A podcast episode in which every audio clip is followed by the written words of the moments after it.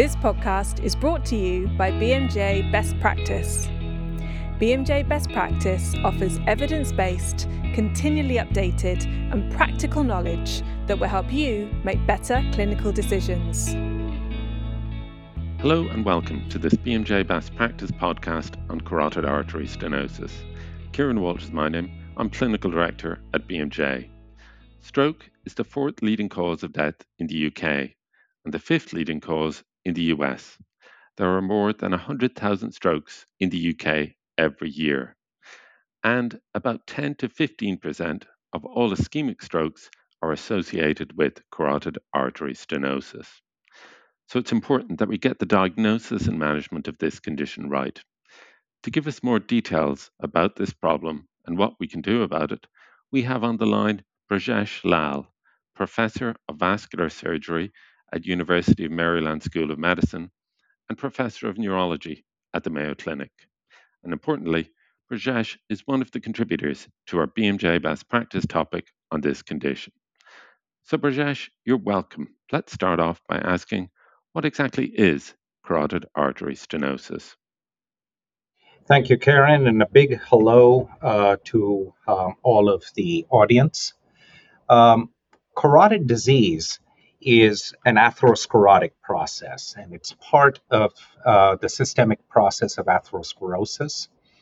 Um, when atherosclerotic plaques develop in the carotid artery, they tend to occur at the bifurcation, where the carotid, after coming off of the aorta, branches in the neck um, and uh, gives off a branch, an external carotid artery to the neck, as well as an internal carotid artery that goes up into the skull. And right at that bifurcation, this plaque tends to develop and grow. Uh, that's one of the reasons why uh, there are various colloquial synonyms for this particular disease process, which technically is carotid atherosclerosis. Because this plaque is growing in the wall and progressively encroaching on the lumen, it tends to cause a narrowing in the flow channel, so it's also called carotid stenosis. And then, because 90% of the problems in the carotid artery are associated with this particular condition, it is, in generic terms, also called carotid disease. Okay, thank you. That's very helpful, very clear. How do you make the diagnosis? The most common way in which uh, this particular condition is detected during a clinical examination is when you can auscultate with your stethoscope a bruit in the carotid artery. Uh, a word of caution, though, there can be many reasons why you can hear a bruit, so it is not a definitive diagnosis. Uh, the next step in, in detecting it is to perform a carotid ultrasound. Uh, this is a non invasive test, as all of you probably already know. No contrast required, no radiation required, and in the big scheme of diagnostic tests available in medicine, relatively inexpensive too. And the ultrasound can detect um, through a waveform analysis the velocity with which blood is flowing and Increased narrowing will lead to increased velocities, and the velocities can then be translated into an assessment of how narrow the lumen is, and therefore how big the plaque is. And at the same time, B mode imaging, also performed with the ultrasonography, can give us a view of the plaque and perhaps some of its architecture and structure. Okay, thank you. And just to follow up on one point, you said that carotid artery stenosis is one cause of bruits in the neck. What are other causes, I wonder? Um, one of the most common causes is a uh, that has been actually transmitted from a pathology within one of the heart valves. And therefore, aortic stenosis or aortic regurgitation or even simply uh, low hemoglobin levels leading to turbulence at the aortic valve can also lead to a transmitted murmur that can be misdiagnosed as a bruit emanating in the carotid artery. So that's why it's very important that we acknowledge the presence of a bruit, but then take the next step if there is a degree of suspicion for a carotid stenosis. Okay, thank you. And what other tests might be necessary besides uh, carotid ultrasound? Once a diagnosis has been made, um, then one has to make a decision on what kind of treatment one is entertaining. Most commonly, the detection of a carotid stenosis will be managed by altering medications and lifestyle. Under certain circumstances, the physicians may decide that additional invasive treatment is required in the form of removing or treating that narrowing. If that is determined, then additional imaging is generally recommended. And that can take the form of a CT angiography or an MR angiography, and under extremely rare circumstances, even an invasive uh, carotid angiography. Okay, thank you. And we'll get on to management in a second, but one last question about diagnosis. I wonder are there any common pitfalls in diagnosis? Absolutely. Um, the most common pitfall is when to perform the carotid ultrasound. There's a tremendous amount of controversy and variability across the world uh, regarding when to perform a sonogram. Um, as you can imagine, because this is an atherosclerotic condition, there are a lot of older individuals that, if they were indiscriminately imaged with a sonogram, one would end up detecting carotid plaque. Different organizations have come up with slightly varied recommendations on who to perform the carotid sonogram on. Clearly, individuals in whom a carotid bruit is auscultated, um, a, a relatively simple sonogram is warranted. However, what about the completely asymptomatic individual? Should we be screening those individuals? Within the United States, the federal agencies have taken a fairly firm stand that they will not reimburse, do not recommend, and will not reimburse for indiscriminate screening of, let's say, older adults above the age of 45 or 50. On the other hand, uh, academic societies, both the American Heart Association as well as the Society for Vascular Surgery, uh, have taken the approach that individuals that have a high risk for systemic atherosclerosis might be considered for screening with a sonogram. And these would be individuals that have two or more risk factors, the traditional four or five risk factors that we're all very well aware of hypertension, diabetes, uh, being overweight, a sedentary lifestyle, being previous or current smokers. Uh, those would potentially be individuals who would benefit from screening. So the controversy is not so much on what is the first diagnostic test that should be performed, uh, the controversy is more on who should it be performed on. Okay, thank you. But I'm I'm guessing that most authorities would not recommend screening. I think. Absolutely, and and I think that societies as well as um, um, most centralized healthcare facilities and agencies are consistent in their recommendation uh, against indiscriminate screening academic societies have indicated that there can be selective screening in high risk populations. Okay, thank you. Let's move on to management uh, and let's start off with medical management. Um, tell us about that, first of all. Sure. Um, I firmly believe, and this is consistent with the guidelines both in Europe as well as in Asia and in the United States, that the detection of carotid atherosclerotic disease is an indication of systemic atherosclerosis. And once that detection has been confirmed, then individuals must modify and intensify medical management. And the medical management will take the form of lipid control, smoking cessation, weight reduction, increased levels of exercise, perhaps the addition of antiplatelet therapy, and of course, careful control of hypertension and diabetes if it happens to exist in the patient. Once this constellation of atherosclerotic risk factors has been taken care of, then we can move into the arena of what to do with the larger plaques or those that are causing tighter and tighter stenoses. And we can talk about that um, a little later. Yeah, okay. And we'll get on to that in a second. And also, I'm guessing we need to control cholester- hypercholesterolemia as well.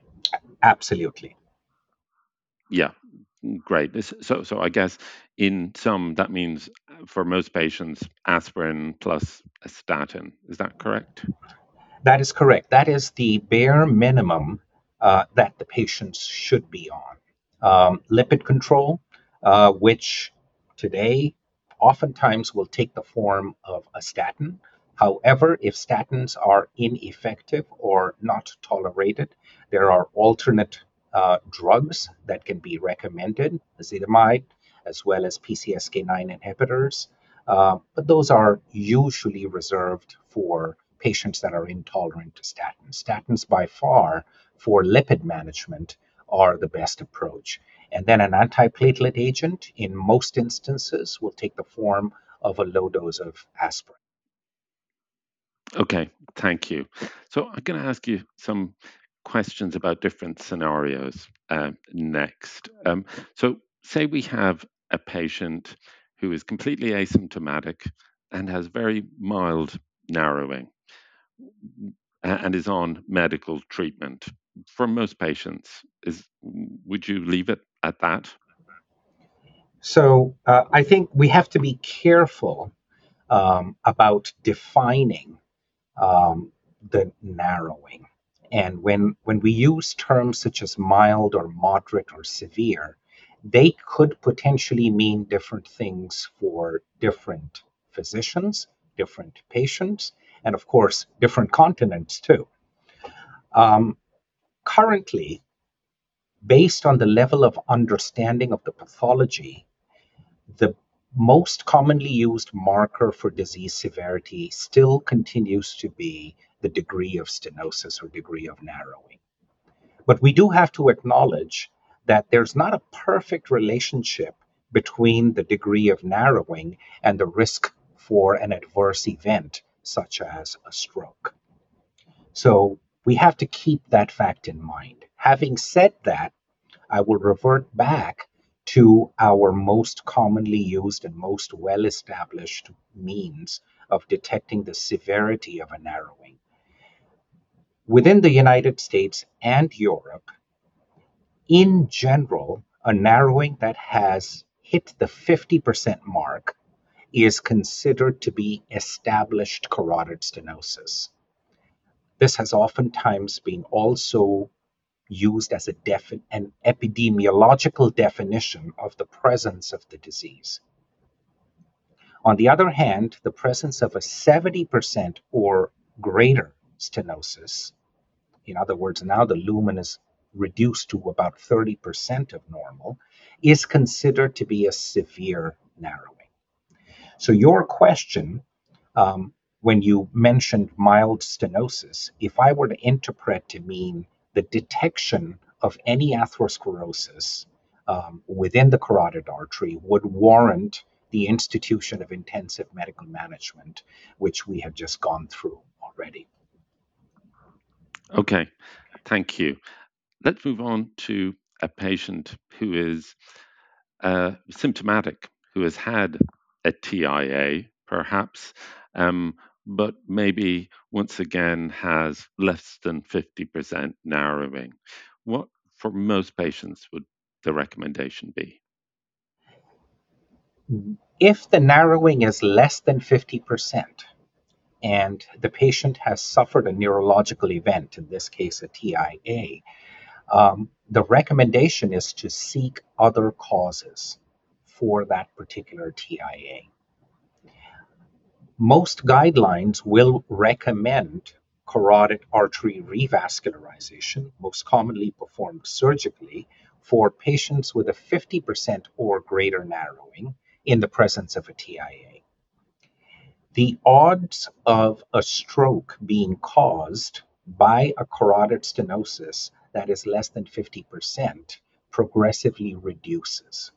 As uh, you had mentioned in your introductory statement, about 10 to 20% of all ischemic strokes occur as a result of carotid disease.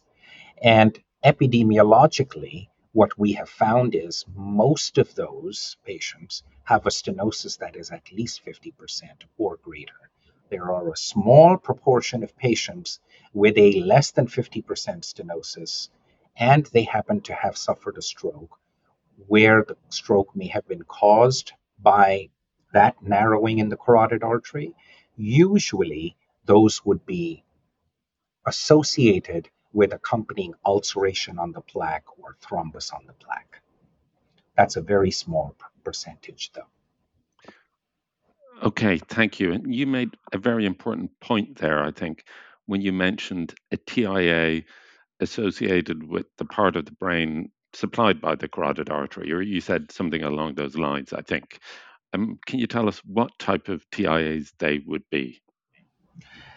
Absolutely. So when one looks at the hemodynamics of blood flow from the carotid artery into the brain, um, a majority of that blood flow is directed towards the middle cerebral artery and the anterior cerebral artery. And therefore, one can now begin to predict what kinds of physical syndromes would be associated with a TIA or stroke that is occurring as a result of a lesion in the carotid artery. Most of them lead to monotonous, consistent, and entirely repeatable motor or sensory deficits um, associated with the territory, in other words, the hemisphere of the brain that is being supplied by that carotid artery. Okay, and, and can you give us examples of that? That would be uh, weakness in the arm and leg or loss of speech? Absolutely.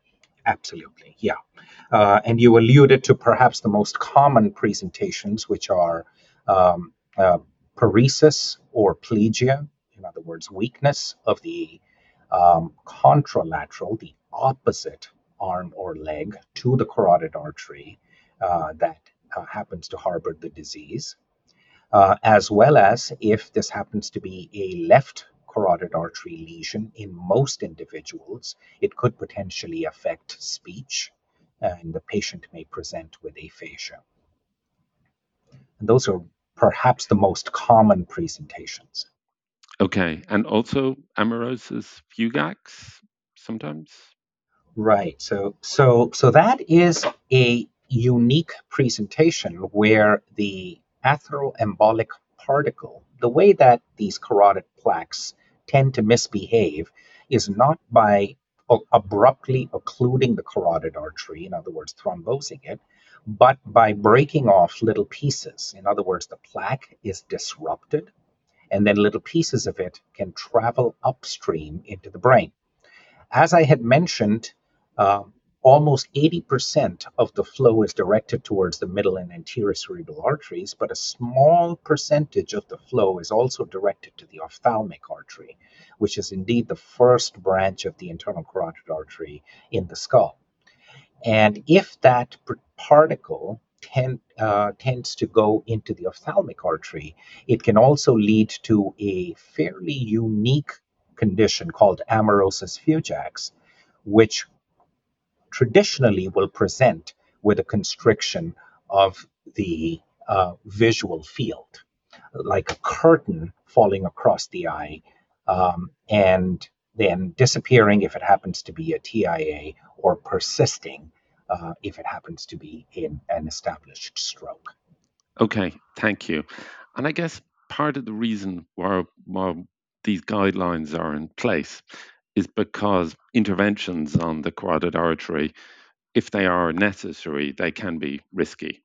So, say if a patient had a, previous TIA uh, recently and uh, had 90% stenosis and you were considering intervention, you'd still need to counsel them, I guess, about potential side effects or adverse effects of the intervention.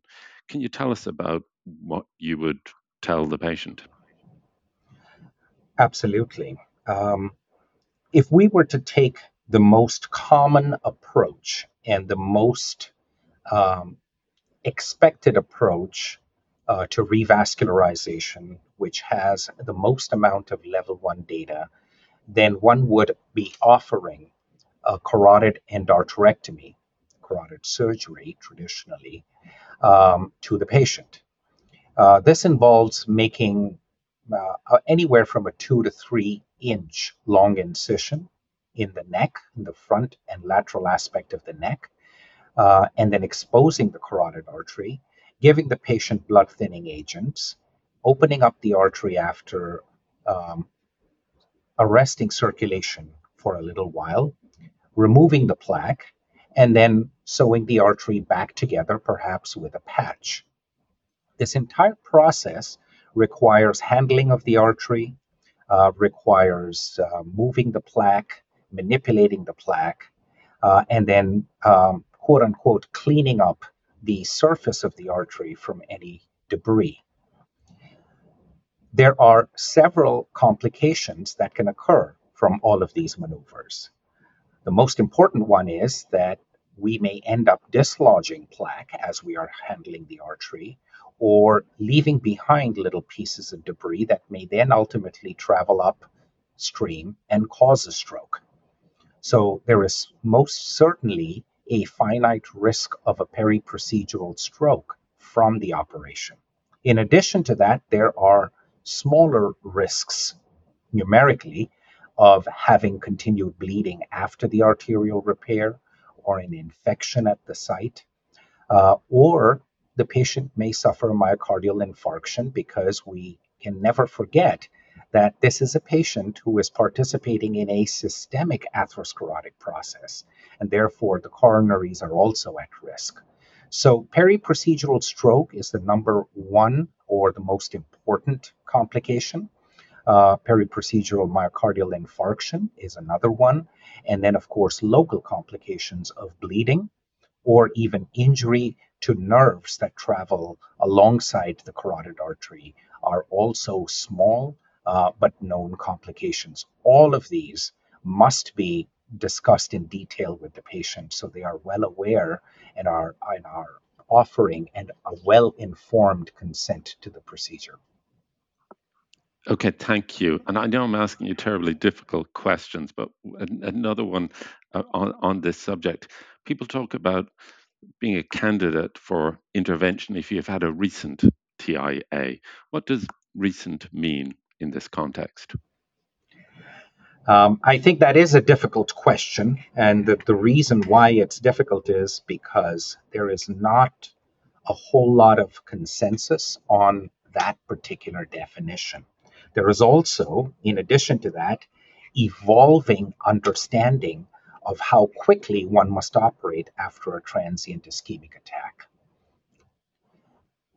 Within Europe, um, there is an increasingly aggressive um, attempt and recommendation to treat this patient as soon as possible. There is an ideal recommendation of operating on the patient within a 24 hour to 48 hour window, but most certainly within a week. Within the United States, um, the recommendation is most certainly to attempt to treat the patient within a week of this particular event. And there's there's a rationale for this. Um, when one has to balance the fact that if a patient has had a transient ischemic attack, their risk for having a second one or their risk for having a bigger stroke is higher significantly higher than the average patient with a carotid stenosis who has never suffered a TIA. And that, that sense of urgency has to be balanced with the wherewithal of the healthcare system to be able to move this patient through the diagnostic and preparatory process and get them onto the operating room table. So, when guidelines are established, uh, they're trying to balance these two imperatives. There is no doubt, however, that patients with a TIA have a higher risk for developing a second TIA or stroke, and therefore must be treated at the very least on an urgent basis, if not on an emergency basis. Okay, thank you. And and one last question about intervention. You mentioned nerves can be certain nerves can be close to the carotid artery. I wonder, could you tell me what nerves they are? Absolutely. So there there are two sets of nerves. The first are those that, as I alluded to, travel around or behind or close to the carotid artery. And then there are a set of cutaneous nerves that may also suffer injury. So we'll talk about the ones that that travel close to the carotid artery. They start with the vagus nerve, uh, that is in intimate relation to the common carotid artery, and then further up north, close to the base of the skull, are the hypoglossal nerve and the trigeminal nerve. So, if there is an injury to the vagus nerve, one of the more common manifestations is difficulty in breathing. Sometimes, if a branch of the vagus nerve is injured, there may be hoarseness uh, or weakness of the voice. Uh, the hypoglossal nerve, if it happens to be injured, can lead to tongue deviation and inability to move the tongue effectively. And then the trigeminal nerve, which could lead to uh, swallowing difficulty. These are three common nerves that can be injured during the process of dissecting out um, the uh, carotid arteries when you make your incision and when you are retracting the tissues in order to be able to get to where you need to get to, you may also injure uh, cutaneous branches, which are primarily sensory in nature, uh, but also um, motor in some circumstances. The two most common ones are the posterior auricular nerve, which supplies uh, the superior aspect of the incision right at the base of the skull, including the earlobe, and then the marginal mandibular nerve, which travels along the angle of the mandible and oftentimes can get compressed uh, when a retractor is placed inadvertently against the mandible. Those can be avoided by making minor modifications to surgical technique. And of course, the more important nerves traveling along the internal carotid artery must be carefully preserved, and careful dissection and attention to technique um, will more often than not lead to full preservation of those nerves. Okay, Thank you very much for that very, very detailed answer. That's great. Um, last question, which is a question about questions. What other questions do you get asked about this disease? Anything that we've missed? Absolutely. Uh, the biggest question that is on the top of every patient's mind, every physician's mind, every federal healthcare agency's mind in every insurance company's mind today, so this is a universal question, is how do we treat the patient with a high grade, now we're talking about 70% or greater narrowing, stenosis in an asymptomatic, otherwise relatively healthy individual? Now, this was a question that was actually posed to over 5,000 physicians of various specialties neurologists, cardiologists, vascular surgeons, internal medicine specialists across several continents. This was a hypothetical uh, patient that was presented to them, and they were asked would they recommend surgical revascularization in this patient or only intensive medical management. And believe it or not, this question was asked back in 2008, and the results were published in the New England Journal of Medicine. And the results were a resounding maybe. In other words, about half of all those physicians recommended revascularization, and half of them recommended intensive medical management alone. So, the biggest question that is being asked currently in the field is how do we manage a patient with asymptomatic high grade carotid stenosis? This is currently being addressed in a multi-center randomized trial called CREST 2 uh, in the United States with participating centers um, in the US, in Canada, in Israel, uh, Germany, Australia, and Spain. And there are about 150 centers. About 2,000 of the target 2,400 patients have already been enrolled in the study. And hopefully, we'll have results in the coming two years. So, till that time, current guidelines are still consistent in their recommendations to consider revascularization in asymptomatic patients with high grade carotid stenosis, particularly those with high risk features on carotid ultrasonography or CAT scans as far as their plaque is concerned. However, uh, we are now facing a situation where the level one data was for this particular recommendation was generated in the mid 1990s. So it's 25 years old. Medical management has progressed since that time. Our ability to perform safe operations have improved since that time, and therefore there is an urgent need to develop new level one data to help us guide that answer. So, to my mind, that is the most often asked question by my patients, as well as by neurologists, vascular surgeons, and internists. Okay, well, thank you very much, Brajesh. I think we might have to have you back in a couple of years' time uh, to, to, to, to answer that one once again. Thank you for allowing me to share my thoughts. And, and thanks, everybody, for listening. We hope that this has been helpful and we hope you'll be able to put what you've learned into action to better diagnose and manage affected patients.